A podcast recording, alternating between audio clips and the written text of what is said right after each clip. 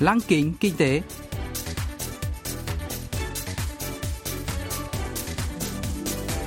Xuân Trường xin kính chào quý vị và các bạn. Mời quý vị và các bạn cùng theo dõi chuyên mục Lăng kính kinh tế của Đài Phát thanh Quốc tế Hàn Quốc KBS World Radio phát sóng vào thứ hai hàng tuần.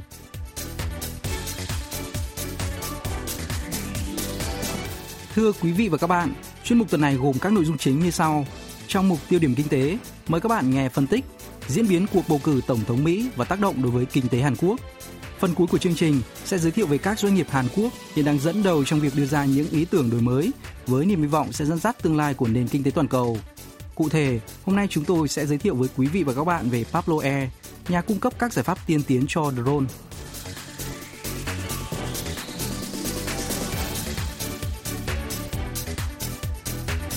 Thượng nghị sĩ Joe Biden, ứng cử viên Đảng Dân Chủ đã giành chiến thắng trong cuộc chạy đua vào Nhà Trắng để trở thành Tổng thống thứ 46 của Mỹ.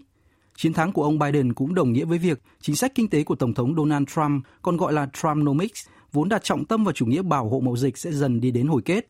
Tuy nhiên, chính sách kinh tế của chính quyền Biden, còn gọi là Bidenomics, cũng đặt ưu tiên cho lợi ích của nước Mỹ và tập trung kiềm chế sức mạnh và tầm ảnh hưởng của Trung Quốc.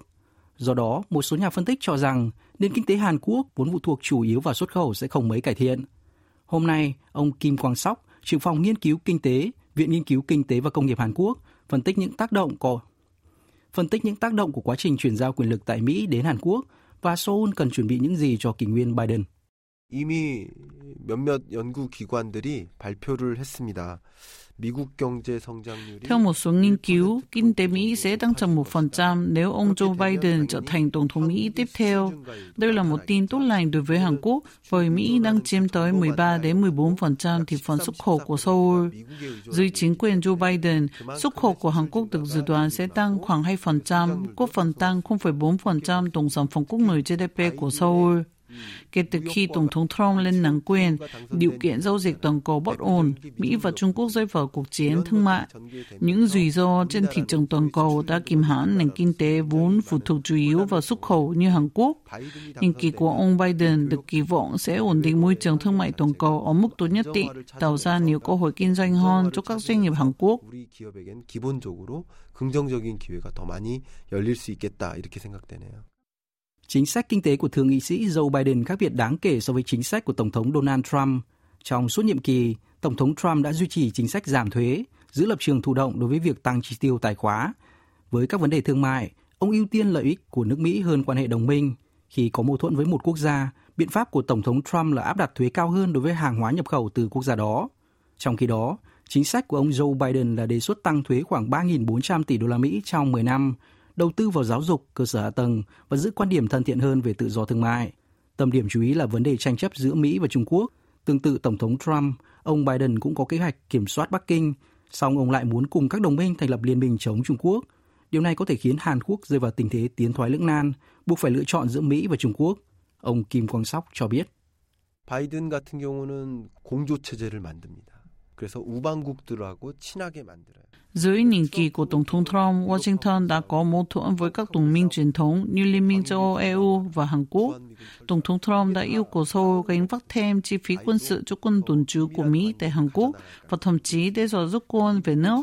Ngược lại, Thượng nghị sĩ Joe Biden lại chủ trương duy trì quan hệ hữu hảo và tăng cường hợp tác với các đồng minh để chống Trung Quốc. Theo đó, Seoul có thể xây dựng mối quan hệ chặt chẽ với Tokyo và tìm thấy nhiều cơ hội kinh doanh ở châu Âu, nhưng sẽ mất cơ hội tại tại Bắc Kinh.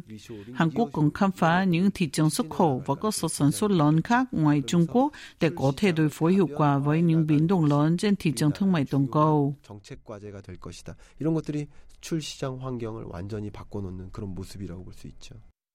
Mỹ có khả năng quay trở lại Hiệp định Paris về biến đổi khí hậu, mở ra hướng đi về chính sách kinh tế Bidenomics. Ngày 4 tháng 11, ông Biden cho biết Washington sẽ quay trở lại thỏa thuận này trong vòng 77 ngày, ám chỉ đến cột mốc 20 tháng 1, thời điểm nhậm chức của tân Tổng thống Mỹ. Ông từng cam kết đầu tư 2.000 tỷ đô la Mỹ vào cơ sở hạ tầng, môi trường và năng lượng sạch cho đến năm 2035. Kế hoạch này được kỳ vọng sẽ có lợi cho các doanh nghiệp Hàn Quốc liên quan đến pin, ô tô thân thiện với môi trường và năng lượng tái tạo mới. Trên thực tế, khi ông Biden chiếm ưu thế trong cuộc chạy đua vào Nhà Trắng, cổ phiếu các doanh nghiệp Hàn Quốc liên quan đến pin và năng lượng tái tạo mới đã tăng mạnh. Trong khi đó, cổ phiếu của các doanh nghiệp liên quan đến Bắc Triều Tiên lại có xu hướng ngược lại, bởi chính quyền Biden chắc chắn sẽ tiếp cận ít thân thiện hơn với vấn đề hạt nhân của miền Bắc. Trưởng phòng Kim Quang Sóc giải thích.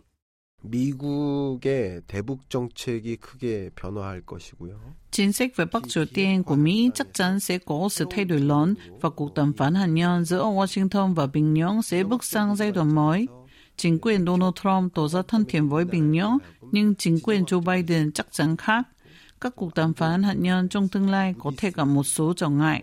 Hàn Quốc có thể sẽ phải đối mặt với rủi ro địa chính trị lớn hơn, khiến xếp hạng tín nhiệm quốc gia của Hàn Quốc bị các hãng đánh giá giảm xuống. 커진다면 그런 일들이 우리가 염두에 두고 우려해야 될 사항이라고 생각합니다. Cho đến nay, Tổng thống Trump vẫn không chấp nhận kết quả bầu cử, tuyên bố cuộc bầu cử là gian lận và cho biết sẽ tiến hành các vụ kiện tại các bang chiến địa về phiếu bầu.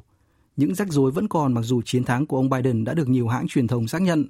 Trước đó, nhiều người tin rằng những bất ổn chính trị sẽ được xóa bỏ sau cuộc bầu cử. Nhưng trái với dự đoán, những bất ổn ngày càng gia tăng và được cho là sẽ có tác động tiêu cực đến kinh tế toàn cầu. Ông Kim Quang Sóc nhận định. 말 그대로 대혼란이죠. 지금 특히 코로나19의 충격이 집중되고 있는 시점이기 때문에 Các nước trên thế giới đã bom tiền để cứu vãn nền kinh tế trước đại dịch COVID-19. Tuy nhiên, nếu diễn biến trên chiến trường Mỹ tiếp tục hỗn loạn, việc đưa ra các chính sách kinh tế và tiến trình phục hồi kinh tế của các nước chắc chắn bị trì hoãn. Seoul cũng không phải ngoại lệ, bởi kinh tế Hàn Quốc phụ thuộc đáng kể vào thị trường Mỹ. Kết quả bầu cử được công bố muộn ngày nào sẽ càng khiến những rắc rối liên quan kéo dài ngày đó. Tôi cho rằng Tòa án Liên bang Mỹ sẽ sớm công bố kết quả điều tra liên quan để giải tỏa bớt những rủi ro và bất ổn này.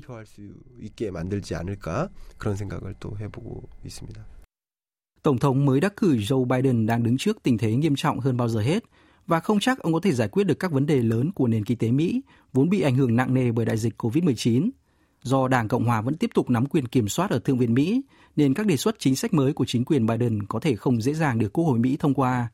Mặt khác, cũng có ý kiến lạc quan kỳ vọng rằng một khi vaccine COVID-19 được thương mại hóa và các kế hoạch kích thích kinh tế được thực hiện kịp thời, thì kinh tế Mỹ nói riêng, nền kinh tế toàn cầu nói chung sẽ được đi đúng hướng. Do đó, Hàn Quốc cần chuẩn bị cho kỷ nguyên Biden đưa ra các biện pháp phù hợp để đối phó với thị trường toàn cầu đầy biến động khi những bất ổn có thể kéo dài.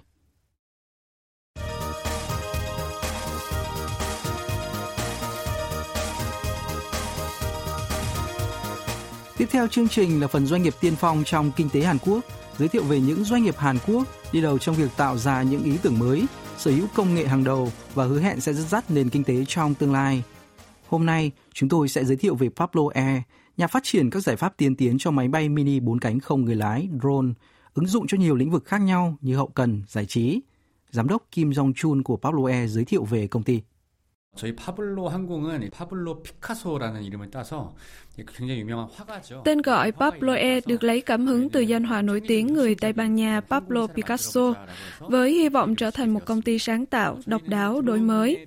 Pablo E phát triển các nền tảng phần cứng và phần mềm cho máy bay mini không người lái drone, cũng như nền tảng cho drone bay theo bầy và drone giao hàng. Năm 2018, nhà sản xuất chip hàng đầu thế giới Intel Mỹ đã có một màn trình diễn mãn nhãn bằng 1.200 drone tại Thế vận hội mùa đông Pyeongchang. Lúc đó, tôi cũng đang quan tâm nghiên cứu về bài toán điều khiển drone theo bầy. Chứng kiến một công ty nước ngoài quảng bá công nghệ tại Hàn Quốc, tôi cho rằng chúng ta có thể tự phát triển công nghệ tương tự, nên đã thành lập công ty của riêng mình. 기술로 좀 할 수 있지 않을까. 그래서 그때 그 계기로 이제 창업을 결심하게 됐습니다. Từng mơ ước trở thành một phi công khi còn nhỏ, giám đốc Kim Yong Chun đã theo học chuyên ngành điều hành bay ở trường đại học. Với kiến thức liên quan đến hàng không và máy tính, anh đã quyết định khám phá lĩnh vực máy bay mini không người lái, vốn được cho là có tiềm năng vô hạn. Trên thực tế, thị trường máy bay không người lái toàn cầu đang ngày càng mở rộng. Bên cạnh mục đích quân sự hay giải trí, drone có thể sử dụng cho nhiều lĩnh vực như giám sát, đo lường, giao hàng và vận chuyển. Pablo E đặc biệt chú ý đến mảng giao hàng. Anh Kim Jong Chun cho biết. 저희가 현재 사용되고 있는 영역으로는 일단은 크게 두 가지로 볼 수가 있어요. Các giải pháp drone của chúng tôi được phát triển cho hai mục đích chính là giao hàng và biểu diễn nghệ thuật. Nhu cầu các dịch vụ giao hàng đã tăng mạnh do đại dịch COVID-19. Tất nhiên, hàng hóa có thể vận chuyển bằng đường bộ và đường không, nhưng với người dân sống trên đảo, thường phải mất một hai ngày để nhận gửi hàng từ đất liền, hoặc thậm chí lâu hơn nếu tàu thuyền không hoạt động. Với drone, chúng tôi có thể giao hàng cho người dân trên đảo trong một giờ đồng hồ và có thể sử dụng bầy drone để giao hàng cho nhiều đảo cùng một lúc. Chúng tôi đang phát triển một nền tảng giao hàng hàng hóa bằng máy bay mini không người lái tiên tiến với mục tiêu hoàn thành hệ thống vào tháng 3 năm 2022. 이 플랫폼은 이제 22년도 3월까지 이제 만들게 됩니다. Những gã khổng lồ công nghệ như Google, Amazon của Mỹ đã nhắm đến thị trường giao hàng bằng drone với nhu cầu tăng mạnh tại thị trường Mỹ trong năm nay do đại dịch COVID-19. Tại Hàn Quốc, có nhiều nỗ lực triển khai drone cho việc giao hàng tới các vùng đồi núi xa xôi hoặc đảo. Pablo Air đã được công nhận là doanh nghiệp tiên phong về các giải pháp sử dụng drone để giao hàng đến những địa điểm khó tiếp cận như vậy. Năm ngoái, công ty đã thực hiện thành công chuyến giao hàng bằng máy bay mini không người lái trên biển từ cảng Sogipo trên đảo Jeju đến cảng Chonchin trên đảo Udo thiết lập kỷ lục về thời gian lâu nhất trong 1 giờ 56 phút và khoảng cách di chuyển xa nhất là 57,514 km với một chuyến bay bằng drone. Bên cạnh đó, Pablo Air cũng là doanh nghiệp hàng đầu Hàn Quốc về công nghệ điều khiển drone bay theo bầy. Anh Kim Yong-chun bật mí.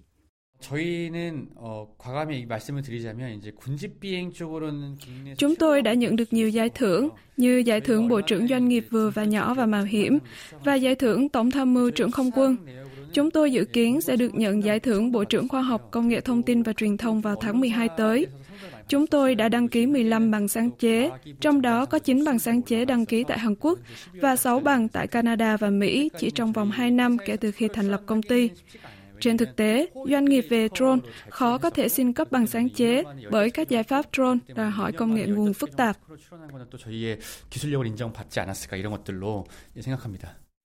Paploe đã xuất khẩu sản phẩm sang Trung Đông, châu Âu, Nam Mỹ vào năm ngoái, cho thấy công nghệ của doanh nghiệp này đã được công nhận ở nước ngoài. Chương trình biểu diễn nghệ thuật bằng drone tại Thế vận hội mùa đông Pyeongchang 2018 cũng dựa theo công nghệ điều khiển drone theo bầy. Điều quan trọng nhất là di chuyển nhiều drone đồng thời mà không bị va chạm lẫn nhau. Nền tảng di chuyển bầy drone do Paploe phát triển có thể điều khiển đồng thời hàng trăm máy bay không người lái. Sử dụng công nghệ này, Pabloe đã giới thiệu một buổi biểu diễn nghệ thuật bằng máy bay không người lái tuyệt vời tại Seoul vào tháng 9 vừa qua, theo yêu cầu của fan hâm mộ nhóm nhạc nam đoàn thiếu niên chống đạn BTS, nhân kỷ niệm sinh nhật của một thành viên trong nhóm. Doanh nghiệp này cũng đang lên kế hoạch trình diễn ánh sáng bằng drone kết hợp trình diễn nghệ thuật bằng máy bay không người lái thay vì bắn pháo hoa. Mặc dù phức tạp hơn, trình diễn ánh sáng bằng drone ít rủi ro gây tai nạn hơn so với bắn pháo hoa và có thể sử dụng tại các lễ hội khác nhau. Ngoài ra, Pabloe cũng đang phát triển giải pháp taxi máy bay mini không người lái. Giám đốc Kim Yong Chun chia sẻ. 사실 저희는 에어 택시를 만든다는 건 아니고요. 저희는 소프트웨어 중점 회사기 때문에 Chúng tôi không sản xuất taxi drone mà tập trung nghiên cứu phần mềm điều khiển loại máy bay mini này. Mục tiêu của chúng tôi là phát triển hệ thống kiểm soát mặt đất cho taxi drone tương lai, giúp người dùng có thể di chuyển trên không một cách an toàn, thuận tiện. Công ty chúng tôi đặt trụ sở tại Sungto, Incheon, cách trung tâm Seoul 1 đến 2 giờ di chuyển bằng ô tô, nhưng thời gian sẽ rút ngắn lại còn 20 phút nếu sử dụng taxi drone. Hoặc nếu dùng dịch vụ drone, một người trên đảo có thể nhận đồ ăn đặt ở cửa hàng từ trung tâm thành phố trên đất liền chỉ trong một giờ, thay vì chờ đợi một, hai ngày như thông thường. Taxi bay được coi là phương tiện giao thông mới để vượt qua những hạn chế trong cơ sở hạ tầng giao thông hiện tại, giải quyết ô nhiễm không khí và tiếng ồn. Các chuyên gia nhận định, taxi bay sẽ được triển khai trên quy mô thương mại từ năm 2023 đến năm 2025 và dự kiến phát triển mạnh năm 2035. Khi hệ sinh thái công nghiệp liên quan được hình thành, thị trường taxi bay toàn cầu dự kiến sẽ đạt 730.000 tỷ won, 660 tỷ đô la Mỹ vào năm 2040. Pablo Air đang chuẩn bị cho dịch vụ tương lai, điều dường như khá khó hình dung vào thời điểm hiện nay. Khởi đầu từ mục đích quân sự, máy bay mini không người lái drone đang được ứng dụng cho nhiều lĩnh vực khác nhau.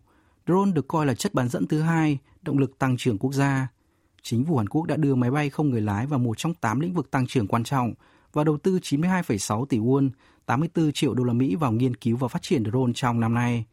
Những nỗ lực nghiên cứu và phát triển sáng tạo cùng với sự hỗ trợ của chính phủ chắc chắn sẽ giúp Hàn Quốc đảm bảo khả năng cạnh tranh toàn cầu trong lĩnh vực máy bay mini không người lái trong tương lai không xa.